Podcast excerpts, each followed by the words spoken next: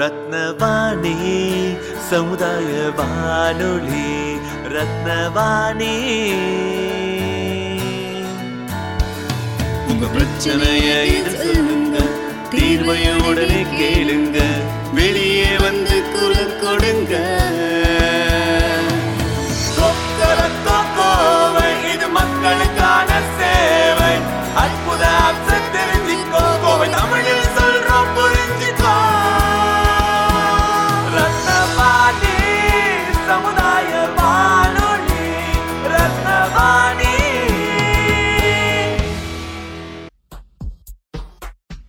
ரத்தின வாணி தொண்ணூறு புள்ளி எட்டு சமுதாய வானொலியில் ரத்தின நேரம். அனைவருக்கும் வணக்கம். இது ரத்னவாணி தொண்ணூறு புள்ளி எட்டு சமுதாய வானொலி. இன்னைக்கு செப்டம்பர் அஞ்சு. செப்டம்பர் அஞ்சு அப்படின்னால நம்ம எல்லாருக்கும் சுலபமாக ஞாபகம் வந்துடும் ஆசிரியர் தினம். ஏன் அப்படின்னு பார்த்தீங்கன்னா நம்ம எல்லாருமே ஸ்கூலை கடந்து தான் வந்திருப்போம். ஸ்கூல் படிக்கிறப்ப இந்த நாள் வந்து ஒரு மகிழ்ச்சியான நாளாக தான் இருக்கும் எல்லாருக்கும். ஏன்னா நம்ம வந்து ஆசிரியர்களுக்கு போய் வாழ்த்து சொல்லுவோம். ஆசிரியர்கள் வந்து நம்ம எதாவது கிஃப்ட் வாங்கி கொடுப்போம். அதே மாதிரி அவங்க வந்து நமக்கு சாக்லேட் வாங்கி கொடுப்பாங்க முட்டாய் வாங்கி கொடுப்பாங்க ஸ்வீட் வாங்கி கொடுப்பாங்க. ஒரு சிலர்லாம் இந்த நாளை வந்து பாடம் நடத்த மாட்டாங்க. ஃப்ரீயாக விட்டுருவாங்க. இந்த மாதிரி இந்த நாலு செப்டம்பர் அஞ்சு அப்படின்னாலே மகிழ்ச்சியாக தான் இருக்கும். ஏன் இந்த நாளை மட்டும் குறிப்பிட்டு செப்டம்பர் அஞ்சை வந்து ஆசிரியர் தினமாக கொண்டாடுறாங்க அப்படின்னு பார்த்தீங்கன்னா நிறைய பேருக்கு தெரிஞ்சிருக்கும். வி. ராதாகிருஷ்ணன் என்று அழைக்கப்படக்கூடிய சர்வபள்ளி ராதாகிருஷ்ணன் அவர்களுடைய பிறந்த தினம். சுதந்திர இந்தியாவோட முதல் குடியரசு துணைத் தலைவரும் இரண்டாவது குடியரசுத் தலைவருமாகிய ராதாகிருஷ்ணன் அவர்கள் ஒரு ஆசிரியராக தன்னுடைய பணியை தொடங்கி எண்ணற்ற டாக்டர் பட்டங்களை பெற்று நாட்டோட மிக உயரிய ஜனாதிபதி பதவியை அடைஞ்சார். அந்த நாளை வந்து சிறப்பிக்கிற விதமாக இந்திய அரசு செப்டம்பர் அஞ்சை வந்து ஆசிரியர் தினமாக அறிவிச்சிட்டாங்க. அவரை பற்றியும் அவருடைய வாழ்க்கை வரலாறை பற்றியும் தெரிஞ்சுக்கலாம். சர்வபள்ளி ராதாகிருஷ்ணன் அவர்கள் ஆயிரத்தி எட்நூற்றி எண்பத்தி எட்டாம் ஆண்டு செப்டம்பர் அஞ்சாம் தேதி திருத்தணி அருகே இருக்கக்கூடிய சர்வபள்ளி அப்படிங்கிற கிராமத்தில் வீராசாமிக்கும் சீதம்மாளுக்கும் மகனாக பிறந்தார். தெலுங்கு மொழியை தாய்மொழியாக கொண்ட ராதாகிருஷ்ணன் அவர்கள் தன் இளமை காலத்தில் திருத்தணியிலையும் அதுக்கப்புறமா திருப்பதியிலையும் கழிச்சார். ஒரு ஏழை குடும்பத்தில் பிறந்ததுனால அவரோட கல்வியை வந்து உதவித்தொகை மூலமாக தான் தொடர்ந்தார். தனது ஆரம்ப கல்வியை திருவள்ளூரில் இருக்கக்கூடிய கவுடி அப்படிங்கிற பள்ளியிலும் அதுக்கப்புறமா திருப்பதியில் இருக்கக்கூடிய லூத்தரன் மிஷன் உயர்நிலைப் பள்ளியிலையும் படித்தார் அவர் வேலூரில் இருக்கக்கூடிய ஊரிஸ் கல்லூரியில் இளங்கலை தத்துவம் சேர்ந்தார். அதுக்கப்புறமா சென்னையில் இருக்கக்கூடிய கிறிஸ்தவர் கல்லூரிக்கு மாறினார். இங்கே வந்து தன்னோட முதுகலை தத்துவ படிப்பை வந்து நிறைவு செய்தார். ராதாகிருஷ்ணன் அவர்கள் வந்து தனது தூரத்து உறவினரான சிவகாமு அப்படிங்கிறவங்களை வந்து திருமணம் செஞ்சுக்கிட்டாரு. இவங்களுக்கு வந்து ஐந்து குழந்தைகள் இருக்காங்க நான்கு கு- பெண் குழந்தைகள் ஒரு ஆண் குழந்தையும் இருக்காங்க. முதுகலை பட்டம் பெற்ற ராதாகிருஷ்ணன் அவர்கள் ஆயிரத்தி தொள்ளாயிரத்தி ஒம்பது சென்னை பிரசிடென்சி கல்லூரியில் உதவி விரிவுரையாளராக பணியேற்றினார். கல்லூரியில் வந்து அவர் இந்து மத இலக்கிய தத்துவங்களான உபநிடதங்கள் பகவத்கீதை பிரம்மசூத்ரா மற்றும் சங்கரா ராமானுஜர் மாதவர் போன்றோரின் வர்ணனைகளையும் கற்றுத்தேர்ந்தார் அவர் புத்த மத மற்றும் ஜெயின் தத்துவங்களையும் மேற்கத்திய சிந்தனையாளர்களான பிளாட்டோ புளோட்டினஸ் காந்த் பிராட்லி மற்றும் பெக்சன் போன்றோரின் தத்துவங்களையும் கற்று நம் நாட்டுக்கு அறிமுகப்படுத்தினார். மேலை நாடுகளுக்கு செல்லாமல் நம் நாட்டிலேயே படித்த ஒருவர் என்ற பெருமையை பெற்ற சர்வபள்ளி ராதாகிருஷ்ணன் அவர்கள் பல நாடுகள் கவர்ந்து இழுக்கக்கூடிய சிந் தத்துவ மேதையாக விளங்கினார். இந்திய மோகத்தை அன்றைய நாளிலேயே அந்நிய மண்ணில் விதைக்க வச்ச காரணமாக இருந்தவர் ராதாகிருஷ்ணன் அவர்கள். ஆயிரத்தி தொள்ளாயிரத்தி பதினெட்டில் மைசூர் பல்கலைக்கழகத்தில் தத்துவ பேராசிரியராக தேர்வு செய்யப்பட்டார். ராதாகிருஷ்ணன் அவர்கள் ஆயிரத்தி தொள்ளாயிரத்தி இருபத்தி ஒன்றில் கல்கத்தா பல்கலைக்கழகத்தில் தத்துவ பேராசிரியராக பரிந்துரைக்கப்பட்டார். ஆயிரத்தி தொள்ளாயிரத்தி இருபத்தி மூணாம் ஆண்டு டாக்டர் ராதாகிருஷ்ணன் அவர்களுக்கு இந்திய தத்துவம் அப்படிங்கிற படைப்பு வெளியிடப்பட்டது. இப்புத்தகம் பாரம்பரிய தத்துவம் இலக்கியங்கள் ஒரு தலைசிறந்த படைப்பாக விளங்குச்சு. இந்து மத தத்துவங்களை பற்றி விரிவுரைகள் வழங்க ஆக்ஸ்போர்டு பல்கலைக்கழகம் டாக்டர் ராதாகிருஷ்ணன் அவர்களுக்கு அழைப்பு விடுத்தது. பல மேடைகளில் அவரது சொற்பொழிவுகளை இந்தியா சுதந்திரம் அடைவதற்கு ஒரு ஆயுதமாக பயன்படுத்தினார். மேற்கத்திய சிந்தனையாளர்களின் அனைத்து கூற்றுகளுக்கும் பரந்த கலாச்சாரங்களில் இருந்த இறைவியல் தாக்கங்களும் சார்புடையவாகவே உள்ளது அப்படிங்க வாதிட்டார். இந்திய தத்துவங்களை தரமான கல்வி வாசகங்கள் உதவியுடன் மொழிபெயர்த்ததால் மேற்கத்திய தரங்களையும் மிஞ்சிவிடும் அளவுக்கு இந்திய தத்துவங்களை எடுத்துரைத்தார். இவ்வாறு இந்திய தத்துவங்களை உலக வரைபடத்தில் வைத்த ஒரு தத்துவ ஞானி அப்படின்னே அவரை கூறலாம். ஆயிரத்தி தொள்ளாயிரத்தி முப்பத்தி ஒன்றாம் ஆண்டு டாக்டர் ராதாகிருஷ்ணன் அவர்கள் ஆந்திர பல்கலைக்கழகத்தின் துணை வேந்தராக தேர்ந்தெடுக்கப்பட்டார். ஆயிரத்தி தொள்ளாயிரத்தி முப்பத்தி ஒன்பதாம் ஆண்டு பெனாரஸ் இந்து மதம் பல்கலைக்கழகத்தின் துணை வேந்தரானார் ஆயிரத்தி தொள்ளாயிரத்தி நாற்பத்தி ஆறில் யுனெஸ்கோவின் தூதுவராக நியமிக்கப்பட்டார். சுதந்திரத்துக்கு பின் ஆயிரத்தி தொள்ளாயிரத்தி நாற்பத்தி எட்டில் டாக்டர் ராதாகிருஷ்ணன் அவர்களை பல்கலைக்கழக உதவி ஆணைய தலைவராகும்படி கேட்டுக்கொண்டது இந்திய கல்வி முறையின் தேவைகளை பூர்த்தி செய்யவும் சிறப்பான கல்வி திட்டத்தை வடிவமைக்கவும் ராதாகிருஷ்ணன் அவர்களுக்கு குழுவின் பரிந்துரைகள் பெரும் நிலவியது டாக்டர் ராதாகிருஷ்ணன் அவர்கள் ஆயிரத்தி தொள்ளாயிரத்தி நாற்பத்தி ஒன்பதாம் ஆண்டு சோவியத் யூனியனின் தூதுவராக நியமிக்கப்பட்டார். இது சோவியத் யூனியனுக்கு ஒரு வலுவான உறவு அடித்தளம் அமைக்க உதவியது. பிறகு ஆயிரத்தி தொள்ளாயிரத்தி அறுபத்தி இரண்டாம் ஆண்டு இந்திய குடியரசுத் தலைவராக தேர்ந்தெடுக்கப்பட்டார். அவர் இந்திய ஜனாதிபதியாக இருந்த காலத்தில் இந்தியா சீனா மற்றும் பாகிஸ்தானுடன் யுத்தம் நடத்தியது. ஜனாதிபதியாக அவர் எடுத்த பாதுகாப்பு நடவடிக்கைகள் நாட்டிற்கும் இந்திய மக்களுக்கும் பெரிதும் உதவியது. ஆயிரத்தி தொள்ளாயிரத்தி அறுபத்தி ஏழில் ஜனாதிபதி பதவியிலிருந்து ஓய்வு பெற்று சென்னையில் குடியேறினார். சர்வபள்ளி ராதாகிருஷ்ணன் அவர்கள் தனது எண்பத்தி ஆறாவது வயதில் ஏப்ரல் பதினேழு ஆயிரத்தி தொள்ளாயிரத்தி எழுபத்தஞ்சாம் ஆண்டு சென்னையில் காலமானார். ரத்தின வாணி தொண்ணூறு புள்ளி எட்டு சமுதாய வானொலியில். ரத்தின நேரம். அனைவருக்கும் வணக்கம். இது ரத்னவாணி தொண்ணூறு புள்ளி எட்டு சமுதாய வானொலி. இன்னைக்கு செப்டம்பர் அஞ்சாம் நாள். நம்ம எல்லோராலையும் வஉசி அப்படின்னும் கப்பலோட்டிய தமிழன் அப்படின்னும் அழைக்கப்படுற வஉ சிதம்பரம் அவர்களுடைய பிறந்த தினம். பத்தொன்பதாம் நூற்றாண்டில் பிரிட்டிஷ் இந்தியாவோட மிக முக்கியமான வழக்கறிஞர்களில் ஒருத்தர் இருந்த வஉசி அவர்கள் தனது சொந்த மாநிலமான தமிழ்நாட்டில் வலுவான தொழிற்சங்கங்கள் இயங்க தலைமை வகிச்சார். அதே நேரத்தில் ஆங்கிலேயர்களிடமிருந்து இந்திய சுதந்திரத்துக்காக போராடினார். தூத்துக்குடி மற்றும் கொழும்பு இடையே முதல் உள்நாட்டு கப்பல் சேவை அமைக்க காரணமாக இருந்ததுனால கப்பலோட்டியன் தமிழன் அப்படிங்கிற சிறப்பு பெயரால் அழைக்கப்பட்டார். இவரை பற்றி நம்ம இந்த பதிவில் தெரிஞ்சுக்க போகிறோம் வஉசி அவர்கள் தமிழ்நாட்டில் இருக்கக்கூடிய தூத்துக்குடி மாவட்டத்தில் இருக்கக்கூடிய ஒட்டப்படாரம் அப்படிங்கிற கிராமத்தில் செப்டம்பர் அஞ்சாம் தேதி ஆயிரத்தி எண்ணூற்றி எழுபத்தி ரெண்டாம் ஆண்டு பிறந்தார். இவரோட தந்தை உலகநாதன் பிள்ளை நாட்டோட மிக முக்கியமான வழக்கறிஞர்களை ஒருத்தராக இருந்ததுனால தனது கல்வி முடிஞ்சதுக்கப்புறமா தன்னோட தந்தையின் வழியிலேயே தொடர்ந்து செல்ல ஊக்கத்தோடு இருந்தார். இவர் தனது சொந்த ஊரான ஒட்டப்படாரத்துக்கு பக்கத்தில் இருக்கக்கூடிய திருநெல்வேலியில் இருக்கக்கூடிய பள்ளிகளில் தனது பள்ளி படிப்பை முடித்தார் அதுக்கப்புறமா ஒட்டப்படாரத்தில் இருக்கக்கூடிய மாவட்ட நிர்வாக அலுவலகத்தில் வேலைக்கு போனார். ஒரு சில ஆண்டுகள் அங்கே வேலை பார்த்ததுக்கப்புறமா அவர் வந்து சட்டப்பள்ளியில் சேர்ந்து சட்ட ஆய்வுகளை நிறைவு செய்து தன்னோட தந்தை உலகநாதன் பிள்ளை போலவே வழக்கறிஞராக மாறினார். சட்ட தொழிலில் அவர் மிகப்பெரிய உத்வேகமாக அவர் தந்தை இருந்தாலும் அவருக்கும் அவரோட தந்தைக்கும் ஒரு சில வேறுபாடு இருந்தது. அதில் மிக முக்கியமான வேறுபாடு என்ன அப்படின்னு பார்த்தீங்கன்னா அவரோட தந்தை சமுதாயத்தில் பணக்காரர்களோட பிரச்சனைக்கு மட்டுமே வாதாடுவதாக இருந்தார். ஆனால் வஉசி அவர்கள் ஏழை மக்களின் மீது கொண்ட அனுதாபத்தின் காரணமாக பல தருணங்களில் தனது செல்வாக்குமிக்க தந்தையின் விருப்பத்திற்கு எதிராகவே வாதாடியிருக்காரு. தமிழ்நாட்டில் மூன்று துணை நீதிபதிகளின் ஊழல் குற்றச்சாட்டு அப்படிங்கிற சிறப்பான வழக்கில் வாதாடி வென்றதுனால குற்றவாளிகளை நிரூபிச்சதுனால வவுசி அவர்களுடைய புகழ் இந்தியா முழுவதுமே பரவுச்சு. ஆயிரத்தி தொள்ளாயிரத்தி அஞ்சாம் ஆண்டு வவுசி அவர்கள் இந்திய தேசிய காங்கிரஸ் கட்சியில் உறுப்பினராக மாறினார். இந்தியாவில் சுதேசி இயக்கம் தலை தூக்கிய அந்த நேரத்தில் தலைவர்களாக இருந்த லாலா லஜபதி ராய் பால கங்காதார திலகர் போன்றவரும் ஆங்கிலேய வர்த்தக பேரரசின் வற்புறுத்தலுக்கு ஒரு முற்றுப்புள்ளி வைக்க முயற்சி செஞ்சுக்கிட்டு இருந்தாங்க. அதே நேரத்தில் சென்னை மாகாணத்திலிருந்து அரவிந்த கோஷ் சுப்பிரமணிய சிவா சுப்பிரமணிய பாரதி ஆகியவங்களும் போராடிக்கிட்டு இருந்தாங்க. இதுவே வவுசியை இந்திய தேசிய காங்கிரஸ் கட்சியில் சேர்றதுக்கு ஒரு மிக முக்கியமான காரணமாக இருந்தது. சென்னை மாகாணத்தில் உறுப்பினர்களாக இருந்தவங்க கூட து போராட தொடங்கினார். பின்னர் அவர் இந்திய தேசிய காங்கிரஸ் கட்சியில் சேலம் மாவட்ட அமர்வில் வந்து தலைமை தாங்கினார். இந்திய தேசிய காங்கிரஸில் சேர்ந்ததுக்கு அப்புறமா இந்தியா சுதந்திரம் பெறுவதற்கு அவர் முழு மனதோட சுதேசி பணிகளில் ஈடுபட்டார். அவரது சுதேசி வேலையின் ஒரு பகுதியாக இலங்கை கடலோரங்களில் இருக்கக்கூடிய ஆங்கிலேய கப்பல் போக்குவரத்தின் ஏகாதிபத்தியத்துக்கு ஒரு முற்றுப்புள்ளி வைக்கிறதுக்காக ஆயிரத்தி தொள்ளாயிரத்தி ஆறாம் ஆண்டு நவம்பர் பன்னெண்டாம் தேதி சுதேசி ஸ்டீம் நேவிகேஷன் அப்படிங்கிற நிறுவனத்தை தொடங்கினார். தனது கப்பல் போக்குவரத்து நிறுவனத்தை தொடங்க இரண்டு நீராவி கப்பல்களான எஸ்எஸ் காலியோவையும் எஸ்எஸ் லாவோவையும் மற்ற சுதேசி உறுப்பினர்களான அரவிந்த கோஷ் மற்றும் பால கங்காதார திலகர் அவர்களுடைய உதவியால் வாங்கினார். ஆங்கிலேய அரசாங்கம் மற்றும் ஆங்கிலேய வியாபாரிகளின் கோபத்தை தோன்றதுக்கு இது ஒரு மிக முக்கிய காரணமாக இருந்தது. வஉசியின் கப்பல் வந்து தூத்துக்குடி கொழும்பு இடையே வழக்கமான சேவைகளை தொடங்குச்சு. அவரது கப்பல் போக்குவரத்து நிறுவனம் ஒரு வர்த்தக மையமாக மட்டும் இல்லாமல் பிரிட்டிஷ் இந்தியாவில் ஒரு இந்தியர் அமைச்ச முதல் விரிவான கப்பல் போக்குவரத்து சேவையாக இருந்தது. Swadeshi steam navigation company British steam navigation கம்பெனிக்கு கடும் போட்டியாக இருந்தது. பிரிட்டிஷ் கப்பல் நிறுவனம் இந்த போட்டியை சமாளிக்கிறதுக்காக கட்டணத்தை குறைச்சி பார்த்தது.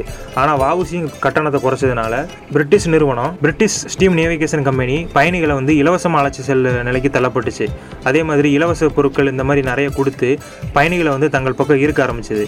இந்த நேரத்தில் வந்து வஉசி அவர்களால் இந்த மாதிரி சலுகைகள் செய்ய முடியாதனால அவரோட சுதேசி ஸ்டீம் நேவிகேஷன் கம்பெனி திவாலாயிருச்சு. சுதேசி இயக்கத்தை வந்து விரிவாக்குறதுக்காகவும் தவறான ஆங்கிலேய அரசாங்கத்தை பற்றி இந்திய மக்களிடையே விழிப்புணர்ச்சி ஏற்படுத்துறதுக்காகவும் போராடிக்கிட்டு இருந்த வவுசி அவர்கள் திருநெல்வேலியில் இருக்கக்கூடிய கோரல் மில்ஸ் தொழிலாளர்களின் ஆதரவை வாங்கினார். ஆங்கிலேய அதிகாரிகளை பற்றி அவங்ககிட்ட வந்து எடுத்து சொன்னதுனால ஏற்கனவே கோவத்தில் இருந்த ஆங்கிலேய அதிகாரிகள் இவர் மீது வந்து அதிக வெறுப்படைஞ்சு இச்செயலை வந்து அரசாங்கத்திற்கு எதிரான துரோகம் அப்படின்னு சொல்லி மார்ச் பன்னெண்டாம் தேதி ஆயிரத்தி தொள்ளாயிரத்தி எட்டாம் ஆண்டு அவரை வந்து கைது செஞ்சாங்க. அவரது கைது செய்து பண்ணதுக்கப்புறமா நாட்டில் வந்து வன்முறை வெடித்தது. இதனால் காவல் அதிகாரிகளுக்கும் பொதுமக்களிடையே மோதல்கள் ஏற்பட்டு நாலு பேர் மரணம் அடைஞ்சாங்க ஆங்கிலேய அதிகாரிகள் அவரது செயல்களுக்கு தீவிரமாக கண்டனம் தெரிவித்தாலும் நாட்டின் ஊடக ஆதரவு கிடைச்சதுனால வாவுசி அவர்களுடைய தேசிய உணர்வு எல்லா நாளிதழ்கள்லையும் விரிவாக பாராட்டி எழுதப்பட்டது. ஆங்கிலேயர்கள் வந்து அவருக்கு எதிராக வழக்கு தொடக்க முயற்சி செஞ்சாலும் நாட்டில் இந்தியர்கள் வந்து சிறையிலிருந்து அவரை விடுவிக்க நிதி சேகரிக்க ஆரம்பித்தாங்க அச்சமயத்தில் தான் தென்னாப்பிரிக்காவில் இருந்த மகாத்மா காந்தி வாவுசியோட பாதுகாப்பிற்காக அதிகமாக நிதி சேமித்து இந்தியாவுக்கு அனுப்பி வச்சார். தனது கைதுக்கு அப்புறமா அவர் கோயம்புத்தூரில் இருக்கக்கூடிய மத்திய சிறையில் ஜூலை ஒம்பது ஆயிரத்தி தொள்ளாயிரத்தி எட்டுல இருந்து டிசம்பர் ஒன்று ஆயிரத்தி தொள்ளாயிரத்தி பத்து வரை அடைக்கப்பட்டார். அவரோட புரட்சிகரமான மனப்பான்மையை பார்த்த அஞ்சு ஆங்கிலேயர்கள் தெளிவாக அவருக்கு ஆயுள் தண்டனை வந்து வச்சுட்டாங்க சிறையில் இருந்த அந்த நாட்களில் மற்ற அரசியல் கைதிகளுக்கு கிடைத்த எந்த சலுகையுமே வவுசி அவர்களுக்கு கிடைக்கல. இருந்தாலும் மற்ற குற்றவாளிகள் போலவே சிறையில் கடின உழைப்பில் வந்து ஈடுபட்டார். அவரது இந்த கடின உழைப்பு அவரோட உடல்நிலையை பெருமளவு பாதிச்சது. இதன் விளைவாக அவரது உடல்நலம் படிப்படியாக சரிஞ்சு மிகவும் சோர்ந்து காணப்பட்டார். இதனால் ஆங்கிலேய அதிகாரிகள் அவரை விடுதலை செய்கிற கட்டாயத்துக்கு தள்ளப்பட்டாங்க. டிசம்பர் பன்னெண்டு ஆயிரத்தி தொள்ளாயிரத்தி பன்னெண்டு அன்று அவரை வந்து விடுதலை செஞ்சாங்க. சிறையில் இருக்கும்போது அவரது தனது சட்ட மனுக்கள் மூலமாக தனது சுதேசி வேலைகளை தொடர்ந்து செஞ்சுக்கிட்டு தான் இருந்தார். சிறையில் கடுமையான சூழ்நிலை இருந்ததுனால விடுதலை செய்யப்பட்டார். அவரின் விடுதலைக்கு அப்புறமா வாயிலின் முன்பு பெருமளவு தனது ஆதரவாளர் கூட்டத்தை எதிர்பார்த்திருந்தார். ஆனால் அவருக்கு வந்து அங்கே ஏமாற்றம் தான் இருந்தது. அவருக்கு அவரோட பாரிஸ்டர் பட்டம் வந்து அவரிடம் வந்து பறிக்கப்பட்டதுனால அவர் வந்து சட்டப்பயிற்சி மேற்கொள்ள முடியவில்லை. அதே நேரத்தில் சுதேசி ஸ்டீம் நேவிகேஷன் நிறுவனமும் ஆயிரத்தி தொள்ளாயிரத்தி பதினொன்றாம் ஆண்டு ஒழிக்கப்பட்டுச்சு. அவர் ஏழ்மை நிலையை அடைய ஆரம்பித்தார் அவர் தனது மனைவி மற்றும் இரண்டு குழந்தைகளோட சென்னையில் குடியேறினார். அதுக்கப்புறமா சென்னையில் பல்வேறு தொழிற்சங்கங்கள் மற்றும் தொழிலாளர் நல அமைப்புகளுக்கு தலைவராக இருந்தார். ஆயிரத்தி தொள்ளாயிரத்தி இருபதாம் ஆண்டு இந்திய தேசிய காங்கிரஸ் கட்சியோட கல்கத்தா அமருக்கு வந்து மீண்டும் தலைவராக அறிவிக்கப்பட்டார். சிறையில் இருக்கும் பொழுதே தன்னோட இலக்கிய படைப்பான சுயசரிதை எழுதிய வவுசி அவர்கள் ஆயிரத்தி தொள்ளாயிரத்தி பன்னெண்டாம் ஆண்டு சிறையிலிருந்து விடுதலை பெற்றதுக்கு அப்புறமா அந்த சுயசரிதையை வந்து நிறைவு செய்தார். அவர் ஒரு சில நாவல்களையும் எழுதியிருக்காரு. அவர் தத்துவ எழுத்தாளரான ஜேம்ஸ் ஆலன் அவர்களோட பல படைப்புகளை தமிழில் மொழிபெயர்த்திருக்காரு. தமிழில் மிக முக்கியமான படைப்புகளான திருக்குறள் மற்றும் தொல்காப்பியம் ஆகியவற்றுக்கான தொகுப்புகளை வெளியிட்டிருக்காரு. தன்னோட வழக்கறிஞர் பட்டம் பறிக்கப்பட்டது அவர் சிறையில் அடைச்சதுனால சிறையிலிருந்து வெளிவந்ததுக்கப்புறமா ஏழ்மையான வாழ்க்கையை தான் வாழ்ந்துட்டு வந்தார். தனது கடன்களை திருப்பி செலுத்த முடியாமல் அவர் தனது வாழ்நாள் இறுதி நாளில் வந்து ரொம்ப வறுமையில் இருந்தார். அவரது இறுதி மூச்சை தூத்துக்குடியில் இருக்கக்கூடிய இந்திய தேசிய காங்கிரஸ் அலுவலகத்தில் நவம்பர் பதினெட்டு ஆயிரத்தி தொள்ளாயிரத்தி முப்பத்தி ஆறாம் ஆண்டு தன்னோட உயிரை விட்டார் வவுசி அவர்கள். இவரை போற்றக்கூடிய வகையில் கப்பலோட்டிய தமிழன் என்றும் தமிழ் ஹெல்ப்ஸ்மேன் என்றும் கப்பல் செலுத்துகிற திசையை காட்டுவோர் என்றும் பல பட்டங்கள் இவருக்கு கொடுக்கப்பட்டிருக்கு. அதே நேரத்தில் சுதந்திரத்துக்கு பின்னாடி அவரை நினைவு கூறும் வகையில் தூத்துக்குடி துறைமுகம் வவுசி போட் அப்படின்னு பெயர் மாற்றம் பண்ணப்பட்டது. அவர் அவரோட பெயரில் தூத்துக்குடியில் ஒரு கல்லூரியும் இருக்குது செப்டம்பர் அஞ்சு ஆயிரத்தி தொள்ளாயிரத்தி எழுபத்தி ரெண்டு அவரோட நூற்றாண்டு விழாவை சிறப்பிக்கும் வகையில் இந்திய தபால் மற்றும் தந்தி தொடர்புத்துறை ஒரு சிறப்பு தபாலை வந்து அவரோட பெயரில் வெளியிட்டது. கோயம்புத்தூரில் இருக்கக்கூடிய வஉசி பூங்கா மற்றும் வஉசி மை மைதானம் மிக முக்கியமான பொது பூங்காவாகவும் சந்திப்பு கூடமாகவும் இருந்துட்டு வருது. விடுதலை போராட்டத்தில் அவரோட புரட்சிகரமான செயலுக்காக கோயம்புத்தூர் மத்திய சிறையில் அடைக்கப்பட்டார். சிறை வளாகத்தில் உள்ள ஒரு நினைவு சின்னம் அவருக்கு அர்ப்பணிக்கப்பட்டுள்ளது. அதே மாதிரி திருநெல்வேலியிலையும் பாளையங்கோட்டையிலையும் இணைக்கக்கூடிய பாலத்திற்கு வஉசி பாலம் அப்படின்னு பெயரிடப்பட்டது. கப்பலோட்டிய தமிழன் வள்ளிநாயகம் உலகநாதம் சிதம்பரம் பிள்ளை வாழ்க்கை கதையை அடிப்படையாக கொண்டு ஆயிரத்தி தொள்ளாயிரத்தி அறுபத்தி ஒன்றில் தமிழ் படம் ஒன்று வெளியானது. அதில் மிக முக்கியமான பாத்திரமாக சிவாஜி கணேசன் அவர்கள் நடிச்சிருக்காரு. இது போன்ற பல தகவல்களை தெரிந்து கொள்ள இணைந்திருங்கள் ரத்தனவாணி தொண்ணூறு புள்ளி எட்டு. இது சமுதாய வானொலி. இது நம்ம ரேடியோ. ரத்தின வாணி தொண்ணூறு புள்ளி எட்டு சமுதாய வானொலியில் ரத்தின நேரம். ரத்னவாணி தொண்ணூறு புள்ளி எட்டு சமுதாய வானொலி. செப்டம்பர் ஐந்து என்பது ஆசிரியர் தினம் மட்டுமல்ல. சுதந்திர போராட்ட வீரர் வாவு சிதம்பரம் அவர்களின் பிறந்த நாளும். இதை முன்னிட்டு செக்கெழுத்த செம்பல் வாவுசி அவர்களின் தலைமுறையை சார்ந்த ஐயா தமிழ்வாணன் அவர்களின் பதிவு. இன்று செப்டம்பர் ஐந்து கப்பலோட்டிய தமிழர் செக்கிழுத்த செம்மல் வாவுசி அவளோடு பிறந்த நாளை கொண்டாடி கொண்டிருக்கின்றோம். இந்த நன்னாளில் நாம் எல்லோரும் ஒருங்கிணைந்து இந்த மண்ணை காக்கவும் இந்த மொழியை காக்கவும் இந்த இனத்தை காக்கவும் போராட வேண்டும். அவர் மிகப்பெரிய பணக்கார குடும்பத்தில் பிறந்து எல்லாவற்றையும் விட்டு கொடுத்து கடைசியில் இந்த கோவையில் தான் மண்ணெண்ணை விற்று பிழைக்கக்கூடிய அளவிற்கு வந்தார். அவருடைய உறுதியை கண்டு ఎందుకంటే வெள்ளை அரசு நடுநடுங்கியது. அவரை சரிப்படுத்தும் பொழுது திருநெல்வேலி தீப்பிடித்து எரிந்தது. இவ்வளவு பெரிய எழுச்சியை வெள்ளைக்காரர்கள் இந்தியா நாடு முழுக்க மட்டுமல்ல அவர்கள் எந்தெந்த நாட்டிலெல்லாம் ஆண்டார்களோ இந்த எழுச்சியை பார்க்கவில்லை. ஆகவே அவருடைய உறுதியை குலைப்பதற்காக யாருக்குமே கொடுக்காத மிக பெரிய தண்டனையான மாடு இழுக்கக்கூடிய செக்கை இழுக்க வைத்து கல்லை உடைக்க வைத்து அவருடைய உறுதியை குலைப்பதற்காக அந்த தண்டனையை கொடுத்தார்கள். இரண்டு மாடு சேர்ந்து கூட அந்த செக்கை இழுக்க முடியாது. அப்படி இருக்கும் பொழுது அவர் ஒருவர் செக்கை இழுக்கும் பொழுது அவருக்கு ஓய்வே கொடுக்கப்படவில்லை. அவர் ஓய்வெடுக்கும் போதெல்லாம் அவரை அடித்தார்கள். எல்லாவற்றையும் ஏற்றுக்கொண்டு இந்த நாட்டுக்காகவும் இந்த மண்ணுக்காகவும் இந்த மொழிக்காகவும் அடுத்த தலைமுறை அடுத்து வரக்கூடிய தலைமுறை எழுச்சி பெற்று திகழ வேண்டும். இந்த மொழியையும் மண்ணையும் இனத்தையும் காக்க வேண்டும் என்ற நோக்கத்தோடு அவர் செய்த செயல். அப்படி வீணாக போய்விடக்கூடாது. ஆகவே மாணவ செல்வங்களும் இளைய தலைமுறையினருக்கும் மாணவியர்களுக்கும் நான் என்ன சொல்லிக்கொள்ள விரும்புகிறேன் என்றால் இந்த மண்ணை காக்க வேண்டும் இந்த மொழியை காக்க வேண்டும் இந்த இனத்தை காக்க வேண்டும். அதன் பிறகு யாதும் ஊரே யாவரும் கேளீர் என்று நாம் எடுத்துக்கொள்ளலாம் முதலில் நம் மண்ணை காக்கவில்லை என்றால் நம் மொழியை காக்கவில்லை என்றால் நம்முடைய இனத்தை காக்கவில்லை என்றால் வேற எதை நாம் எண்ணத்தை காத்து விட போகிறோம்? நம்முடைய முன்னோர்கள் எந்த அளவுக்கு இந்த மொழிக்காக மண்ணுக்காக இனத்திற்காக போராடுங்கள் என்ற வரலாறை நாம் நன்றாக படித்தோம் என்றால் நாமளும் எழுச்சி அடைய முடியும். அவர்களெல்லாம் குடும்பம் இருந்தது பிள்ளைகள் இருந்தது எல்லாவற்றையும் ஈகம் செய்து தன்னுடைய இன்னுயிரை துச்சமென நினைத்து அவர்கள் காண்பித்தார்கள். அவருடைய வழியை நாம் கடைபிடித்து இந்த ஊன்றையும் மண் மொழி நாடு இனம் எல்லாவற்றையும் காத்தால் நாம் நலமாக இருக்கும். இதுவே நான் இளைஞர்களுக்கு நான் சொல்லிக்கொள்ளக்கூடிய எழுச்சி உரையாகும். நன்றி வணக்கம். ரத்தின வாணி தொண்ணூறு புள்ளி எட்டு சமுதாய வானொலியில் ரத்தின நேரம். ரத்தினவாணி தொண்ணூறு புள்ளி எட்டு சமுதாய வானொலியில் வாட்ஸ்அப் மூலம் கால் பண்ணி நேயர்கள் தங்களுடைய கருத்துக்கள் பதிவு செஞ்சுருக்காங்க. அவங்க என்ன சொல்லியிருக்காங்கன்னு கேட்போம் Praveenkumar M department of information technology Rathnam technical campus Coimbatore ஒரு ஆசிரியருக்கான கவிதை. இது வந்து அகர வரிசையில ட்ரை பண்ணி எழுதின கவிதை. அன்னையின் உருவோ ஆனந்த திருவோ இனியது கூறவே ஈன்றது தமிழோ?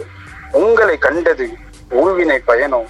எங்கள் வாழ்வின் ஏணிப்படியோ? ஐயம் நீக்கிட ஒளிவிடும் சுடரோ ஓதும் பண்பினில் ஒவ்வை குவமையோ. நன்றி. ஓகே வேற ஏதாச்சும் இருக்கா? ஏதாச்சும் குறிப்பிட்ட விஷயம்? காலையில இருந்து நிறைய டீச்சர்ஸ் விஷயஸ்லாம் வந்துட்டு இருக்கு. நிறைய பேர் வந்துட்டு நிறைய விஷ் பண்றாங்க. ஐ மீன் எல்லாருக்குமே ஒரு நல்ல பாசம் இருக்கு. ஸ்டாஃப் மேல. ஸோ அந்த பாசத்தை வந்துட்டு அவங்க அவங்களோட ரிசல்ட் சைட்லயும் வந்துட்டு நம்ம அவங்க ஒரு ஓன் கேர் ஒரு கேர் பண்ணிட்டு அவங்கள நம்ம ரிசல்ட் பேசிஸ்லயும் கொண்டு வரணும் அவங்கள. ஸோ ஸ்டூடெண்ட்ஸ் எல்லாருமே அவன் சைட்ல அவன் தெளிவா தான் இருக்கான் அந்த தெளிவை வந்துட்டு ஒரு ஃபேக்கல்ட்டியா வந்துட்டு நம்ம புரிஞ்சுட்டு அண்ட் நம்ம ஒரு மியூச்சுவல் அண்டர்ஸ்டாண்டிங்ல வந்துட்டு பண்ணோம்னா கண்டிப்பா நல்ல இது வரும். இருக்கும். ஓகே ஓகே ஆமாங்க இன்னொன்னு ஆசிரியர் அப்படிங்கிற ஒரு பேரே வந்துட்டு ஒரு அழகான தமிழ் பேர். அதுக்குன்னு மீனிங் இருக்கு. தெரியுமா தெரியலையான்னு தெரியல. ஆஹ் ஆசிரியர் அப்படின்னா ஆசு அப்படின்னா குற்றம். இரியர் அப்படின்னா பாத்தீங்கன்னா நீக்கிறது அப்படிம்பாங்க. ஒரு குற்றத்தை நீக்கிறது தமிழ்ல அழகா ஆசிரியர்னு வச்சாங்க. தமிழ்ல பேர் வைக்கிறதெல்லாம் சும்மா எது ஒரு ரீசன் இல்லாம ஒரு பேர்லாம் கிரியேட் பண்ண மாட்டாங்க. அந்த மாதிரி கிரியேட் பண்ணா ஆசிரியர் அப்படிங்கிற ஒரு பேரு. ஓகே ஓகே ஓகேங்க.